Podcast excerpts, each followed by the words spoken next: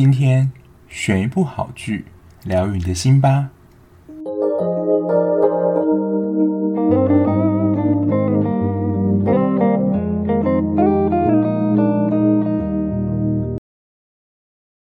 欢迎收听追剧二百五，我是小 B。不知道从小就是大家梦想有想要成为什么样的人，或是以后从事什么样的职业吗？我记得我幼稚园的毕业纪念册上，还还有一个小格是要填说长大想要成为什么。那就是想想，就是通常以后长大都会不准。那因为我那个时候就是我有亲人他是中医师，所以好像就在我妈的半推半就下，就写了医师这个职业。当然长大之后就没有成为医师。我觉得大概跟就是抓周的道理一样，就是抓到什么就写什么吧，然后想到什么就是写上去这样。那我觉得我现在啦，也离就是能够称为青春这个名词也有一段时间，就是但那时候好像也没有什么特别梦想，就是环游世界啊，或是要去做什么事情啊。那不晓得你在就是青春的时候，青春时期有想要做一些什么特别的事情吗？那前面铺了这么长的梗，就是今天要介绍，就是在 Netflix 上非常火红的一个剧集。那就是《青春记录》，是由朴宝剑跟朴素丹主演的。那这一部也是朴宝剑他入伍前的最后一部电视剧。我在录的当下，其实已经有他就是出来，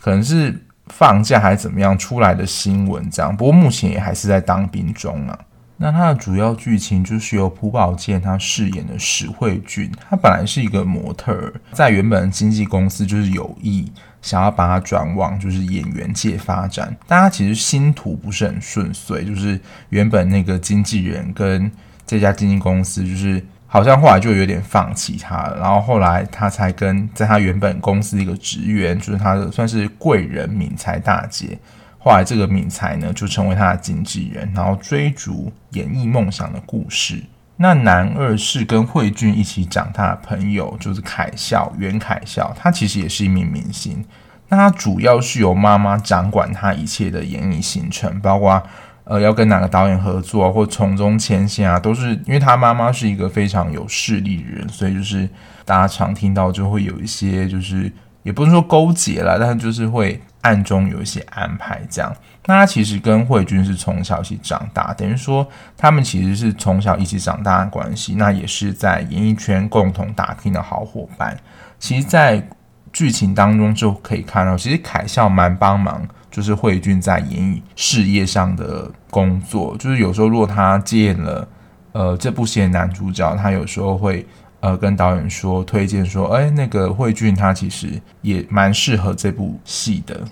那由。朴素丹所饰演的女主角安正和，她的本职是一个化妆师，但是她后来有跨到我觉得算是 YouTuber 那个方面，就是她会拍一些化妆教学的片子。那她其实一开始呢是在一家，我觉得算是一家公司，她就是协助艺人的妆发、化妆等等。但后来跟里面一个叫做珍珠的化妆师不合，就是他们有非常多争吵。当然，那个珍珠也是非常的小心眼啊，就是看郑和，就是说会抢他顾客啊什么，就是开始非常多的小手段，就是也是职场上宫廷计。所以他后来呢，就自己出来开工作室。那慧俊跟郑和他们相遇的契机，其实是一开始是担任凯孝的化妆师，但其实郑和他原本就是慧俊的粉丝，所以。其实就是粉丝遇到偶像的故事，然后这个慧俊呢，他就是慢慢喜欢上郑和这样子。他的片名《青春记录》，我自己的解读是，就是追星本身这件事，就是还蛮算是年轻的时候、青春的时候会做的一件事情。还有对慧俊来说，就是进入演艺圈啦，我觉得这也是蛮就是在年轻的时候会想到的事情，因为可能演艺圈就是给人家一种就是。年轻进入的时候，你的本钱才高；那晚进入的话，其实你的效能或是整个产能，其实就是不太行。还有本身啦，就是郑和他就是一个算是素人嘛，然后能跟慧俊这样的人谈恋爱，我觉得这本身就是很偶像剧的情节，所以我觉得平常应该不太有机会，或者我觉得不太可能有跟偶像谈恋爱这件事情。那除了他们年轻人之外，还有。片中慧俊的爷爷，他虽然其实在家中是不停的就是被他爸爸嫌弃，但他就是慧俊有支持他做老人模特的工作，然后就是也是有爷爷勇敢追梦的一个故事。所以其实不只是青春记录啊，我觉得不止描写这些年轻人的故事，其实也有把爷爷这部分就是放进来，大家可以就是去看看爷爷后续的发展。青春记录这一部片，我觉得有。呃，几个看点就是这一部，我觉得算算是那种王道式成功的纪录片，因为它其实一开始一定有一段比较沉寂的时间，就是在慧俊知名度还不高的时候，他在一开始就是要接一些通告的时候，就是试镜都很不顺利，最主要就是名气不够，然后别人也不晓得他是谁，然后他是到后来才开始就是被一些导演赏识啊，然后凯笑从中牵线之后，开始有接演到一部戏。诶，他接演的一些影片就是大受欢迎呢，就是我有点没办法理解，我不知道大家有没有被吸引到，就是是是有吸引到，就是片中的一些少女跟婆妈，就是他要演了一部戏，他就有一句台词，可能就是跟他的呃一个人讲说，你要跟我交往吗？就是这样的一个，可能是这样深情的台词吧，就是也是因为他演这部戏之后，就是戏中戏了，然后爆红，争相的。就是成为大家喜欢的对象，然后就还有开始渐渐有一些呃婆妈啊，或是一些就类似少女后援会替他创了一个粉丝的后援会。那也因为名气越来越高涨之后，开始有广告跟片商就开始找上他，然后就是算是后来的演艺生活都还蛮顺遂的。但是也因为就是我觉得整个过程啊，就是演艺的过程其实都一直都很顺利。当然，他后面有因为就是因为太顺利，然后招了一个就是片中的角色，就是眼红这样，所以就放出一些讯息，就是那种假假讯息、假消息来攻击他。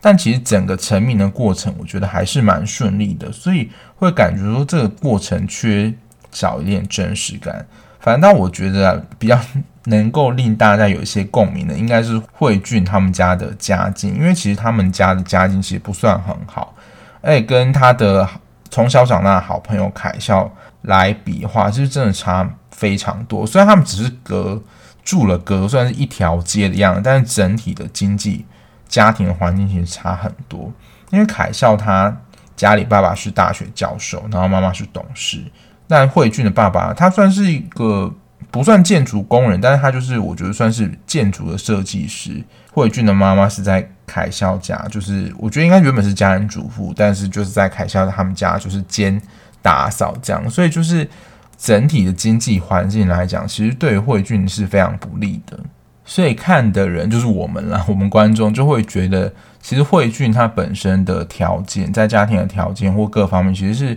是处在一个弱势，然后就有种逆逆争上游的感觉，就是从困境当中，就是找到一片曙光这样子。但是我还是想讲了，就是因为是由朴宝剑，就是你有这个脸来演这个角色，就是本身就是一个帅哥，而且我觉得真的是不论是模特或是演员，其实真的都还蛮吃脸蛋的，所以真的是要由就是宝剑这样的角色来演，就是才会有机会。不然我想就是路人一个随便甲乙丙丁，就是长相可能。蛮平凡的，然后也没有这样的机缘的话，我想是很难就是成功的复制这样的道路，就可能不会产生这么励志的故事了。然后额外补充一下，就是严凯孝妈妈这个人其实来历不简单，她算是蛮资深的演员了。如果说早期有在看韩剧的人呢，他们现在也比较少出现，就是她的老公是车仁表，是现实中的老公。然后这一部还有一些就是桥段，大家可能在之前看一些。布洛格的时候有提到，就是这一部有客串蛮多是现在当红的明星，就是他们在颁奖典礼还有对手戏的时候，像在颁奖典礼出现的，就是呃之前演《梨泰院 Class》非常火红的朴叙俊，然后另外一个就是跟慧俊在戏中，他们感觉是不知道是儿时玩伴还是中学的同学，然后跟他演对手戏的。女演员是由李圣经扮演，在现实当中也是一个算是蛮火红的一个明星。我觉得这个梗就有点像是之前看《爱的迫降》那样，就是那时候崔智友真的也是资深的大牌的女演员来出演，就是让有一种眼睛为之一亮的感觉，就是哇，有大牌的，就是加持这样。那这一部我觉得也是有这种画龙点睛的效果。那第二个就是家庭关系之间的互动，就是这一部其实除了强调就是追星追梦，然后青春的这个层面之外，大家其实可以发现这一部的家庭关系的互动成分占得非常重，而且你会在三个家庭之间看到不同的互动，就是主角汇聚嘛，还有凯孝他们家的教养方式，跟郑和跟父母亲的关系。那首先就是来讲，就是慧俊他们家，其实他们家就是典型的，呃，在专业上成为三角关系啊，就是慧俊的爷爷妈妈跟慧俊他们是一组。慧俊爸爸跟他哥哥是一组，所以每次吵架，如果是慧俊哥哥，就是他在骂史慧俊的时候，他爸爸就会帮腔说：“对啊，你应该听你哥的话，像你哥一样，就是脚踏实地工作啊。”那这个时候呢，妈妈跟爷爷就会跳出来帮慧俊，就是缓颊或是反击。那其实会形成他们就是家庭之间成员之间的对立。我觉得跟他们的。呃，人生跟工作价值观有关，就是爸爸跟哥哥，他们其实就是那种脚认为要脚踏实地工作的人，所以他们觉得啊，就是模特儿演员就是一种虚无缥缈的工作，有一餐没一餐，你也不知道说你下一下一餐还有没有就是工作这样，所以他就更加反对就是慧俊在演艺圈那边的工作，但妈妈跟爷爷其实就是站在慧俊这边支持他，帮他喊话，就是即使。他可能现在是处于一个低潮，可是度过这个难关之后呢，接下来就是一个成名的开始。但我觉得在戏中啊，就是慧俊他爸真的也是蛮现实的，因为后来就是慧俊开始就是闯出一些名号，然后接到一些广告啊，赚了钱，开始出名之后，他的风向就开始转到慧俊这边。我觉得这不用他哥就是在戏中就说，哎，把，你就是怎么会偏袒慧俊那么多？其实连我们都看得出来啦。所以在慧俊他们家，其实就有点形成这样三角关系。那女主角正和，就是因为他们父母从小离婚，主要是在他小时候啦，他父亲就是是做画家工作，其实收入非常不稳定。那他母亲就是一个非常强调安定、务实生活、生活想法的人。他们在生活的想法，还有就是可能对于孩子的教养方式都有太大落差，所以。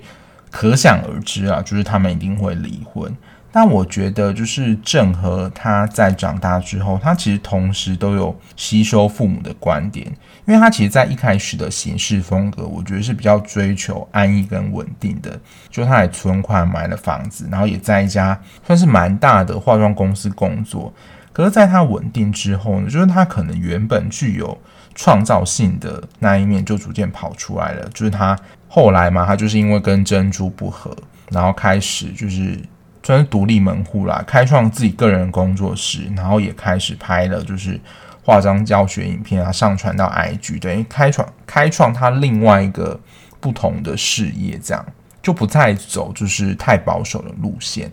那男二凯孝他们家呢，我觉得就真的还蛮像传统华人会有的家庭，就是。他们的父母就把他们视为就是父母的产品，就是想要把他打造成什么样子，就会给他什么样的资源，然后叫他去什么地方，他就得去。觉得片中剧情当中啊，有一个比较讽刺的点是，就是凯笑他以为就是他，因为他是明星嘛，所以他们就是蛮注重，就是像是不论是脸书啊，或是 IG，可能有一些粉丝的追踪人数。大家其实，在剧中啊，就是他以为他的。就是粉丝人数其实非常多，但其实那都是他妈妈默默帮他安排。等于说，我觉得就是有买赞数或是买追踪数等等。那我觉得其实凯笑他得知这件事的时候，他的反应其实我觉得蛮真实的。就是他后来也有觉知到说，他不想要成为他妈妈打造的物品，他就是一个活生生的人，他有他的自由意志，他不想要被不论是他的妈妈或爸爸他控制。因为我觉得，其实相对来讲，就是如果凯笑是他妈的作品的话，海娜也就是凯笑他妹，就是他爸的作品。就是你那种人生都是被别人安排好的？就是虽然你在一个生在一个富有家庭里面，可是他就会去思考说，这样的人生会是我们想要的吗？所以除了就是看青春的这个面相之外，我觉得家庭的气氛、父母的教养方式。也会是这一部戏的一个重点。接接着我说说对这一部剧的看法。其实这一部剧整体的剧情的铺陈，我觉得是没有什么问题的。但它的题材说实在不太算很新颖，就是一个蛮励志的一个成功故事。那它其实，在慧俊的事业的成功上，其实就是那种美国剧情啦。然后这边就是开始有比较大的雷，所以如如果你还没有看过听众呢，然后你不想要被雷到的话，就是可以先快转过这一段，因为我现在要讲的是就是慧俊跟郑和的爱情线，就爱情线，我个人的解读啦，就是他是郑和不想要让慧俊有压力，就是因为他是知名的男星嘛，那一旦他跟女星传出或是女性有传出感情的话。其他的人气就会快速下滑，或是被比如说八卦或狗仔周刊这样子，就是打打这些消息，所以就会使他的不论是名气啊或人气整个下滑。所以他选择就是在慧俊就是发光发热的时候选择不打扰他，所以他主动跟他提了分手。那剧情后来也就他们就各自发展了，我觉得我是能够理解啦。那还有一条就是，其实明眼人都看得出来，就是凯笑其实也是喜欢郑和的，但他最后其实并没有跨越那条线，其实也是蛮有那种青春期，就是可能两个人同时喜欢上一个人那种感觉，但他又会为了守护就是彼此之间的友情，然后就是跨越了爱情这条线。最后呢，我想要另外称赞就是朴宝剑的演技。其实我之前并没有看过他演的戏，虽然他之前有演戏啊，但是我没有 follow 到。但我会觉得这个人很真、很敬业，尤其是他在房间，他自己后来得到他自己新的房间之后，他那边有一场哭戏，我觉得他真的哭得很真，是真的那种会丑哭的那种，就是真的会有那种想要就是妈妈给他秀秀的感觉。对，我觉得他演的那个哭戏，真的就是看到都觉得很动容。那期待就是他退伍之后能够带来更精彩的作品。那以上就是我对这一部青春记录的一些看法跟心得，供大家参考喽。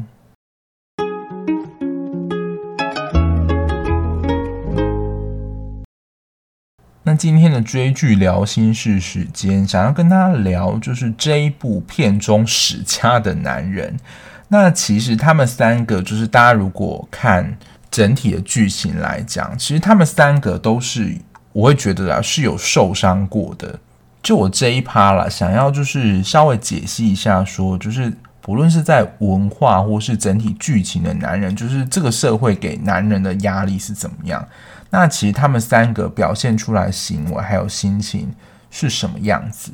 对于爷爷来说，其实他就是一个被儿子数落的父亲。他其实，在片中有提到，他最难过的一件事，或是身为一个父亲啦，就是最难过的事情，就是被自己的小孩数落。那他其实一直想要挽回父亲的尊严，因为其实他在片中就是被人家，我不知道是仙人跳还是怎么样，反正就是被骗了。那他其实这个。被骗的愧疚感，就是他不能给他儿子带来好生活，然后被骗这件事情，就是一直他的愧疚感一直在他身上。那他其实最想做的一件事呢，就是能够拿钱弥补对儿子的亏欠。所以在最后，其实会看到他当了老人模特，然后也真的，我觉得像是慧君的星途一样，蛮顺遂，然后有赚到一些钱。弥补了他这个遗憾，就是他过去可能对他儿子就是没有办法提供更好生活啊，然后做了一些弥补的亏欠。不过其实爷爷走的这条路也并不是非常容易，他一开始就是被爸爸阻挠嘛，但其实爸爸其实阻挠他也是就是担心说，就是爷爷又再度被骗，因为我想啊，可能不是只有一次的记录，他可能被骗了很多次，然后一直让。可能家里的状态不好，所以爸爸就是这样阻止他，也是情有可原的。但我想，就是爷爷的伤，就是被自己的儿子数落，就是看不起。我想，这对，我想不不只是男人啊，就是对人的感觉都是很伤，就是被自己的小孩数落。那我觉得这一部片啦，可能会大家比较不认同，或是觉得有争议的，就是爸爸这个角色。其实我自己在看啦，就是他其实在这部片中，我觉得是蛮像传统家庭爸爸角色，他还是要承担就是养上养下的就是这样的责任。那他其实面对慧君这样的梦想，他其实是担心重到就是复测，就是爷爷路，因为他就是刚刚讲，就是一个比较务实的人嘛，所以他对于他要走演艺圈这件事情，他都是一定持劝退的，就是这样的想法。但他真实表达出来的行为啦，是训斥他跟不支持他，就是说叫他不要再继续想了。然后可能每次就是真的慧俊有得到什么工作的话，他就会泼他冷水，这只是暂时的，不能成为就是未来的道路这样子。但我想他其实底层的情绪其实是担心他会不会像爷爷走向就是日后可能没有办法过好日子这样生活。但是我觉得啦，就是他被他爸爸这个角色的威严，还有就是他的爸爸，也就是爷爷这样的辛苦生活对待过。其实我觉得爸爸对爷爷，我不敢说啦是没有恨，但是因为确实爷爷也因为被骗，让他们家的生活过没有那么好，所以他会对慧俊有反应那么大，就是对他生气呀，或是对他不支持他这样的决定。我想这也是他心里有伤的缘故，大家可能自己没有意识到啦。就我想，就是一定会有很多人觉得说，为什么爸爸要那么针对慧俊？但毕竟啦，我的想法是说，毕竟那是他的小孩，某一个部分也不希望他日后过苦日子。只是我觉得有一个爸爸的缺点啦，但是我觉得这也是通病，就是不擅长就是对于小孩子表达他自己的感情，所以他在过程当中没有办法说出哦支持他的话，其实他是很支持他、担心他的。所以在剧情中其实可以看到，他其实是很高兴，就是。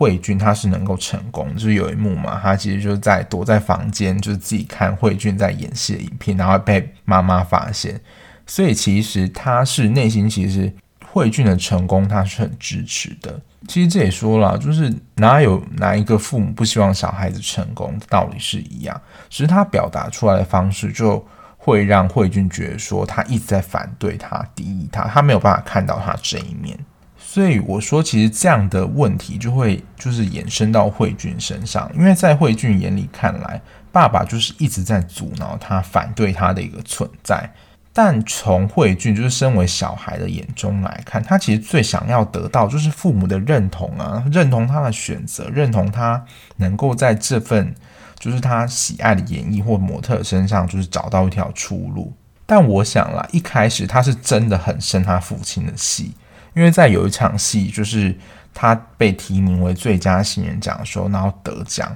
就是不是都会有类似就是得奖的那种致辞感言啊？他唯独没有提到，就是他有感谢爷爷，他有感谢妈妈，然后感谢敏才姐，就是他的经纪人，唯独没有感谢他的父亲。所以那个时候，我会觉得说他是真的很生他爸爸的气。当然，在后来啦，就是他们之间的，我觉得感情上都有一些转变，就是对待彼此的态度啦，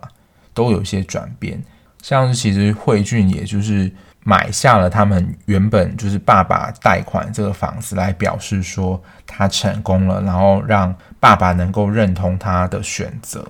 那爸爸的改变呢？其实我觉得他后来就是成为算是爷爷经纪人嘛，因为他原本其实就因为做这个建筑业伤到他的。肩膀，那也其实因为是因为酒伤的关系，但因为经济环境又不富裕，所以他不敢开刀，但他又不敢讲。但后来其实是他爸爸的算是同事发现，然后告诉妈妈说不可以让他继续工作，否则身体会坏掉。然后后来才慢慢的，就是不论是妈妈或是爷爷推着他说让他去做爷爷的经纪人。那我觉得他爸爸自己在个性上也有一些转变。对啊，所以其实就会看到，其实史家这三个男人上，他们就有各自受伤的部分，其实也有各自疗伤方法。我不敢说了，他们这样的伤能够靠自己的解决，因为其实这些伤都是来自于可能是他们身边的，不论是他的小孩或是爸爸给他们造成的伤害，但是透过另外一个人表示或弥补，就是。填补了他原本受伤那个地方。那我觉得看的时候当然很开心啊，就是爷爷跟慧君他们就是走在成功的道路上。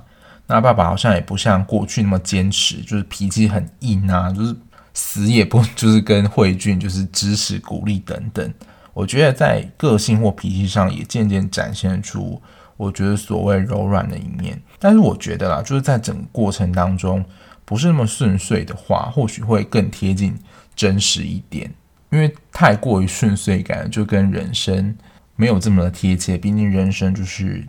总是会跌跌撞撞，没有这么顺利。所以，如果以《艾米丽在巴黎》就是有一个桥段说，如果你喜欢美国电影还是法国电影的结尾的话，那我自己说实在，我会更喜欢法国电影一点。虽然说不是想要悲剧啦，但是我觉得那就更贴近真实的人生。那今天的分享就到这边。如果你看完剧有什么心得想要跟我分享的话，也欢迎点开资讯栏追踪我的 IG 来跟我互动哦。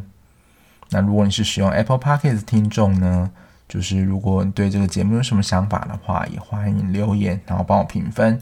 让我知道这个节目有什么可以改进的地方。做得更好哦，那我们下期节目再见啦，拜拜。